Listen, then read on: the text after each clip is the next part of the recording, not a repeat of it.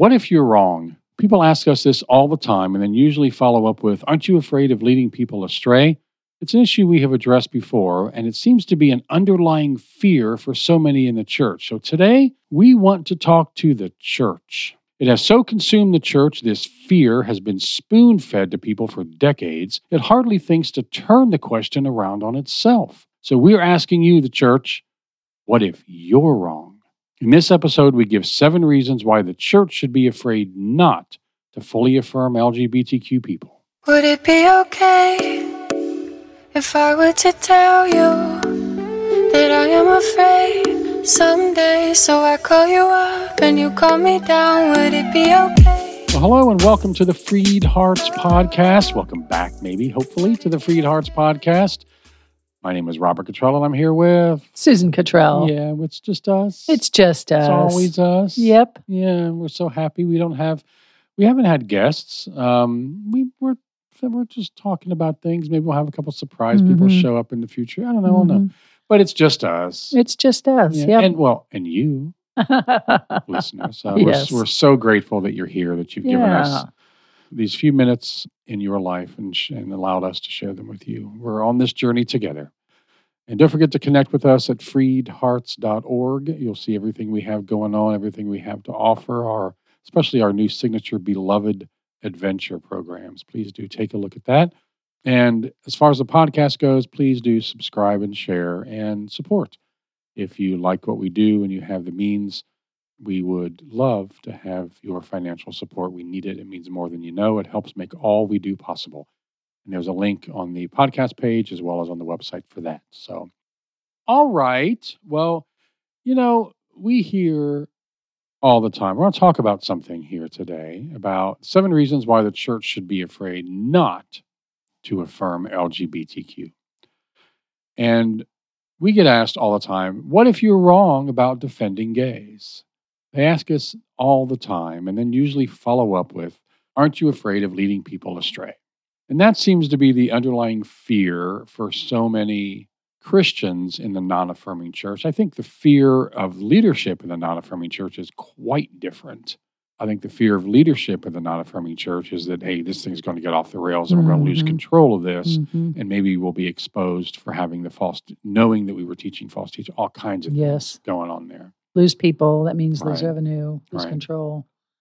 Yeah. and the the um and fear has so consumed the church and the larger culture on this issue fear has been spoon fed for decades um oftentimes on purpose um we recently turned that question around and asked you in an episode a few weeks ago that what if you're wrong how to know for sure and if you do still wonder please go back and listen to to that episode and you can know for sure whether you're wrong or right. But today we want to turn that question on the church yes. and ask, well, what if you're wrong? yeah. I mean, what dire consequences await if you just simply lay down this battle and embrace people? Hmm, What a thought. Yeah, your neighbors, your children, and stop trying to change them. What if you simply love people who are gay or trans or pan or ace or any of that, even if you don't understand it, even if you don't know the words I just said? What if those few verses that in truth address issues like excess lust, gang rape of angels, sex with slaves, young boys and temple prostitutes, idol worship, what if they have absolutely nothing to do with same sex relationships based on mutuality of two willing partners? What if those verses are all about abuse of power and nothing about marriage equality? What if a devastating distortion of interpretation has occurred and you just don't see it? Or church leadership, or you won't see it, or you won't admit it. And that is, in fact, the case. Yeah, that's the case. And, a, you know, a serious study, and really the real honest theological debate. Here's the truth the real honest theological debate on this has been over for quite a long time. Now it's just branding and posturing and all this. And again, the fear driven motivations of the leadership of the non affirming church to maintain their control and power and income and all kinds of things. But a serious study of the context and language shows that these verses have nothing whatsoever to do with LGBTQ people. And this is nothing new. Church and cultural history is rife with fear that has kept them locked in this wrong interpretation, either unknowingly or knowingly but unwilling to change. Yeah. Locked in this false interpretation and false teaching. And that has consequences. When you fight to preserve a handful of mangled, twisted passages that has cost real lives Yes. and real time and Too many of them. too many of them. It has destroyed families, destroyed churches, and resulted in countless deaths and suicide. What if affirmation is not the error here, but refusal to affirm is the terrible and costly error? Yeah. I mean, the culture is rapidly moving to normalize people Mhm. who are LGBTQ, Absolutely. up to and including marriage equality, like it or not. And if you plan to stand against affirmation in God's name, then we want to ask you Church, we want to ask you what if you're wrong? If you're wrong, you have grievously, grievously sinned against your neighbor and trampled countless verses from the Bible that you claim to uphold. And we're just going to take a look at a few, yeah. and we're going to do this in full on Christian terminology. Yeah, so, trigger warnings a bit. We're going to talk like evangelical Christians here because that's who we're talking to. yeah. in part. But these are seven reasons why the church should be afraid, deeply afraid, not to affirm LGBTQ people and same sex relationships. And let them encourage you if you've come from that. Yeah, and again, we share this to you. We understand that most of you were were preaching to the choir, and we say that a lot. But we're actually, you know, strengthening the choir, hopefully, and and reassuring your heart that you are on the right track. You're on the right side of history. You're on the right side of God's heart. You are on the right track here, and this is to encourage you on that, and maybe give you some tools and ways that you can respond when these things come up in your own lives. Yeah. So, number one, you have not loved God as you try to enforce God's law by changing and fixing instead of letting God move as God sees fit. Again, so if you're wrong, you've not loved God as you try to enforce God's law by changing and fixing people instead of just letting God move as God sees fit. Number two, you have not loved others, which means to get to know them, embrace them, or simply stop fighting against them. What a novel concept that is. Yeah.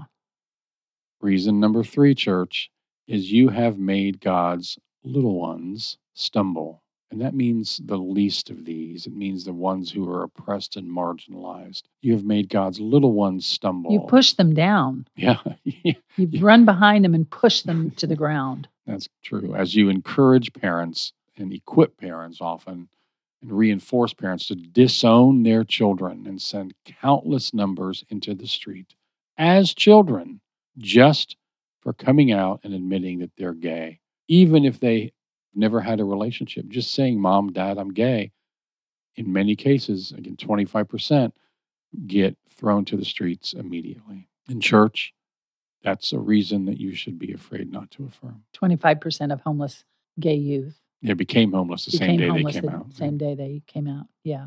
So number four, Number four, you've set yourself up as up as judge of people, though that is clearly above your pay grade. and we know many of you get paid quite a lot. And this is above your pay grade to be the judge of people. It's not your job. Each one of these is an episode in itself, but the systems of the church, the patriarchal church that at times has said, well, you you shouldn't even read the Bible because you can't understand. I'll read it and, and tell you what it means. Or they've set up the rules and they and they've they've ignored things and they've cherry picked and all, all that kind of stuff. They've set themselves up to be the supposedly the only ones who can rightfully judge, but that's not the case at all. In fact, Jesus said that the religious leaders were the least trustworthy, right, Susan? Yes, absolutely. You know, and that's the group of people that Jesus got got angry at were Yeah. religious leaders who w- were judging people. Yeah. Uh, and again, that's above your pay grade. So, number five, you have denied community. You have denied community to people God loves, which is the absolute opposite of the teachings of Christ. Yes, absolutely.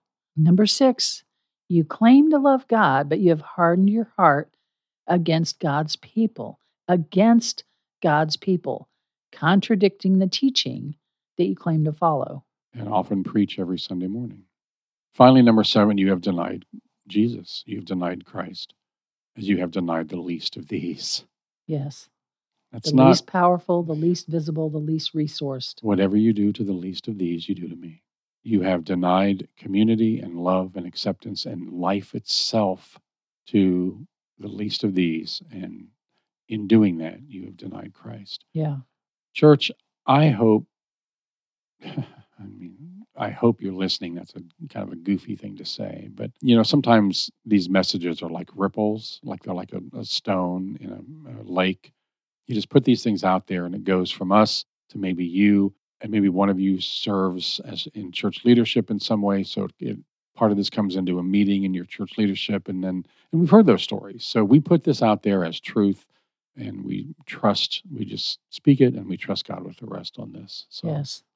And the cost of this, the cost of this denial is staggering. Yes. If you're going to be afraid, I know that the church has instilled this fear of homosexual people and the homosexual quote agenda, which by the way is just like puppies and cookies and a happy life. If you're going to be afraid, be afraid of not accepting LGBTQ people. Be afraid of rejecting them. Jesus had a special place in his heart, a special place in his heart for those who are oppressed and marginalized. And those religious leaders deemed those people as less than or others. He forgave people when others in the law demanded condemnation. We've talked about this on several episodes in the past. He lifted up those who were beaten down. Jesus welcomed and loved always and in all ways. If we claim to follow Jesus, let's do the same. So, those are the reasons. So, what would it look like? What's the hope here? I mean, I see, we see prejudices breaking down, walls breaking down, pastors rethinking their entrenched positions. We do. Yeah, parents are choosing their children over learned doctrine that doesn't reconcile with their lived experience or with the heart of God. Yeah, there's a whole movement of parents happening, and I know many of you are part of that. We're part of Yeah. that. But there's also a, a movement of pastors, of church leadership in this area as well. So Yes. these walls are breaking down. And I wanted to share this from a mom Mm, who's part of the Facebook group that we run for moms. It's a private group, uh, moms of LGBTQ children. And I'm pretty sure there are a lot of moms and dads who feel the same way. She said, Being only two years into this journey with my son, I still once in a great while read people's anti accepting comments and blogs and wonder, Am I being deceived? remember, wait, let's, let's stop right there for a second. Yeah. What is that now? Gaslighting. Remember? Yeah. We talked about that Yeah. specific phrase. Yes. So I'm sorry. Yes, don't be you. sorry. Um, yeah, she says, Oh, how I wish Jesus would have just come right out, ha ha ha, and said what many of us know he's showing us. But then I think this journey is such a challenge for us, us on this side, for those on that side, and for our gay friends and family caught in the middle. And the challenges shape us, force us to draw near to God if we allow them to. Challenges challenge our thinking. Our past teachings make us take a look at our convictions. Are they biblical? Just what we've been taught or just the way we feel? What is it? And they encourage us to open our hearts and our minds to delve deeper and to pray fervently, our, pray our hearts out to the Lord. Mm, that's a great email. Yeah, and I love her thoughts there. And when I started writing and speaking about LGBTQ issues, I kept saying, please, God, don't lead, let me lead anybody astray. I remember that. Yeah. Like that was a huge thing. I was like, I love Jesus with all my heart. And that's the last thing I would want to do. And I felt like I'd stepped on a high wire without a harness. And I prayed not to fall. I, I reached the other side and it felt like a perilous walk. Mm. But God kept confirming me in gentle ways. And that's where you are so good at trusting your heart in this. Yes. Because God, if you're listening to this, and you're on that wire still, listen to your heart. Trust your heart. God Yes. will confirm this journey in the most amazing ways. That's how the Spirit speaks to us and leads us in all truth.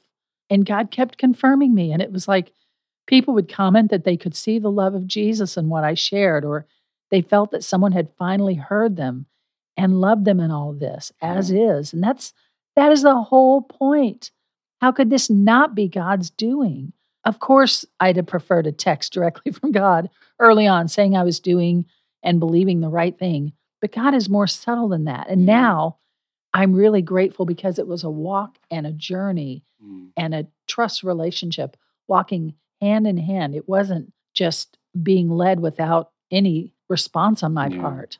So, do you think God would have an iPhone or a Samsung? I'm There's a joke. I was looking for an iGod or a, I, some Right, some, right. some sort of app. Anyway, okay. You know, and Jesus taught outright. He taught outright, I accept and love all people, period. Yeah. He did not add regardless of their orientation, just like he did not add regardless of race or age or gender. Many Christians seem to need that as if he had. They would have just moved on to another battle. Perhaps God gave us the journey this way to focus on relationship instead of right and wrong.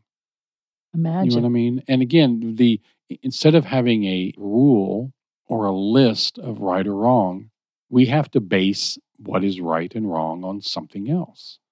And that's on love and on relationship. And that's beautiful. That's what it's supposed to be about. Not are we following this list or that list and who's not following this list. But like you said, the question we always should be asking is are we loving and are we loving well? Yeah, we need to remember that the greatest command is to love well. And so if we're not loving well, and people are saying, Church, you're not loving us well, then that would be the greatest sin, wouldn't it? And it doesn't really talk about leading people astray, it talks about loving people well.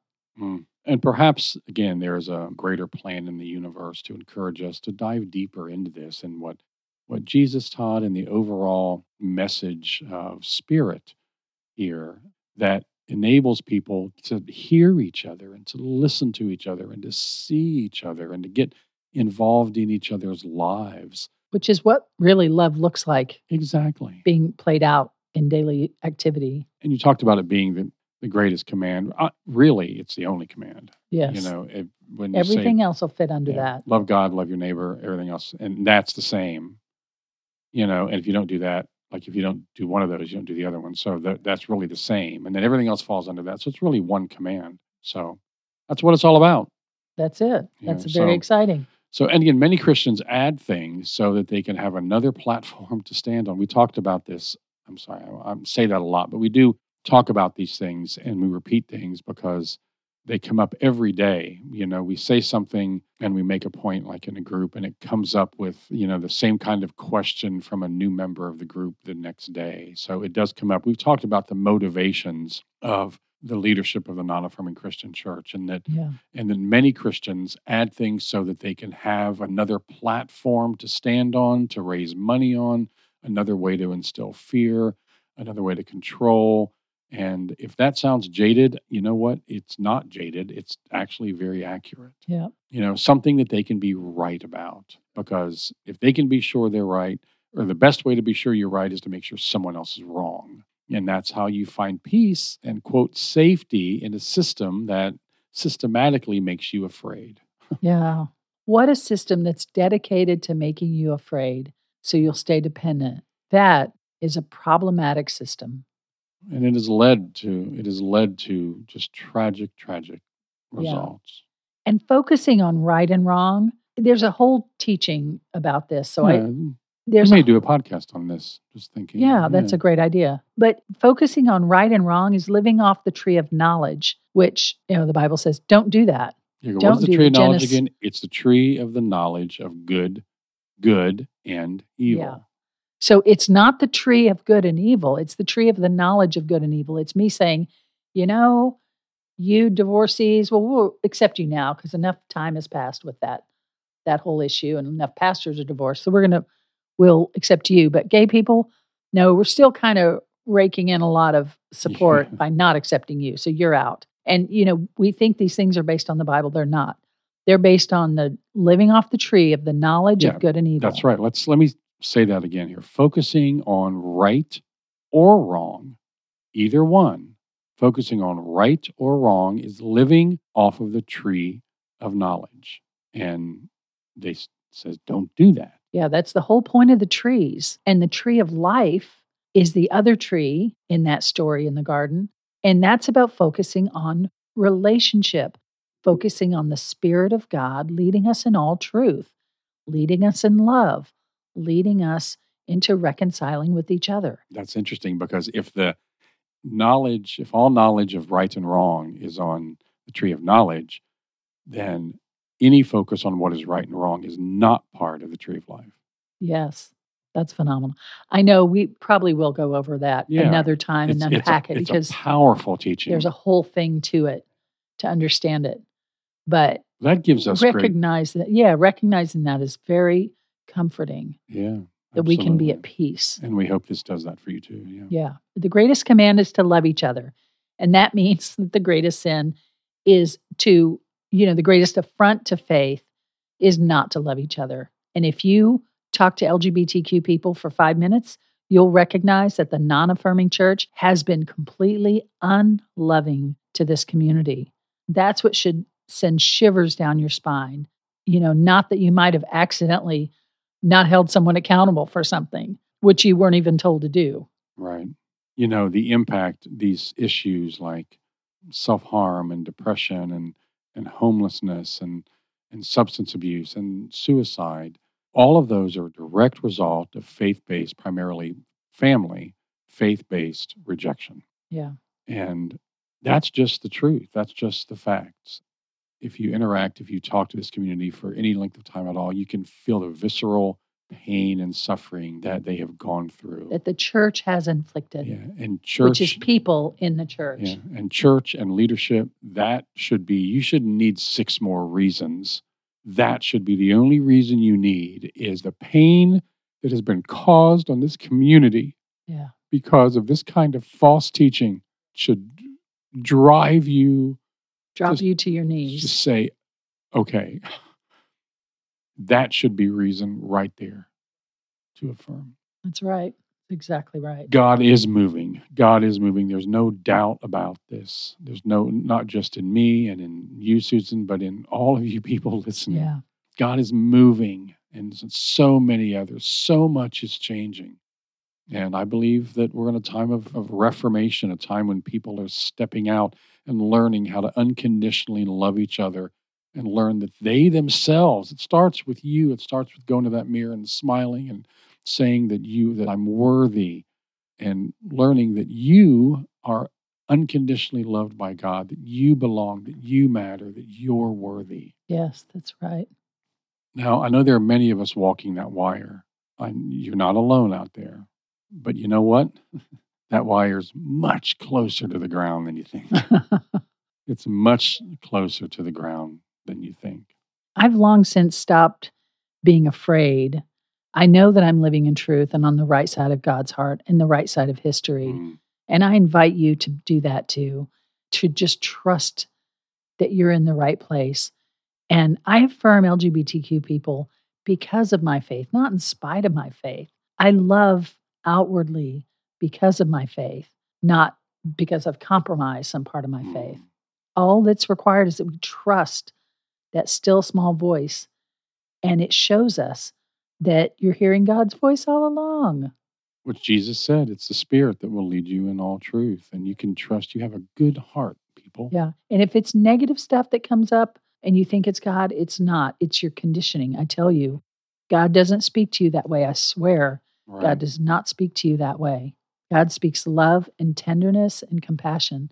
And if that's not what you're hearing, it's not God. 'Cause you know what? You have a good heart. hmm You have a good heart. Yes. and you are worthy and you matter and you belong and you are loved and you are beloved and we love you. We love you so dearly and we love you. Yeah. And as much as we love you, we want you to love Yeah. you. Thanks for listening. Thanks for listening. I know I feel like oh, I'm, I'm all tender and kind of weepy. I know it. I know it's very Yeah, sweet. And well, I want people to receive that and feel that way about themselves. Yeah, because we get so angry. I mean, And if if we and- could love you this much, do you think God doesn't? Boy, talk about lies. Yeah. Amen. That's truth. We love you. so be it. We'll talk to you next time. Bye. Bye. Would it be okay if I were to tell you that I am afraid someday? So I call you up and you call me down. Would it be okay? You've been listening to the Freed Hearts Podcast. We have extensive resources and vibrant community for you at www.freedhearts.org. Just come say hello. And if you have questions or issues or comments about the podcast, things you'd like us to talk about, reach out to us at podcast at freedhearts.org. The music is provided by Hannah Cottrell, our daughter, the Grammy nominated Saint Sinner, and you can find out more about her at heysaintsinner.com. Please share this, subscribe, and follow on your favorite platform. And thanks for listening.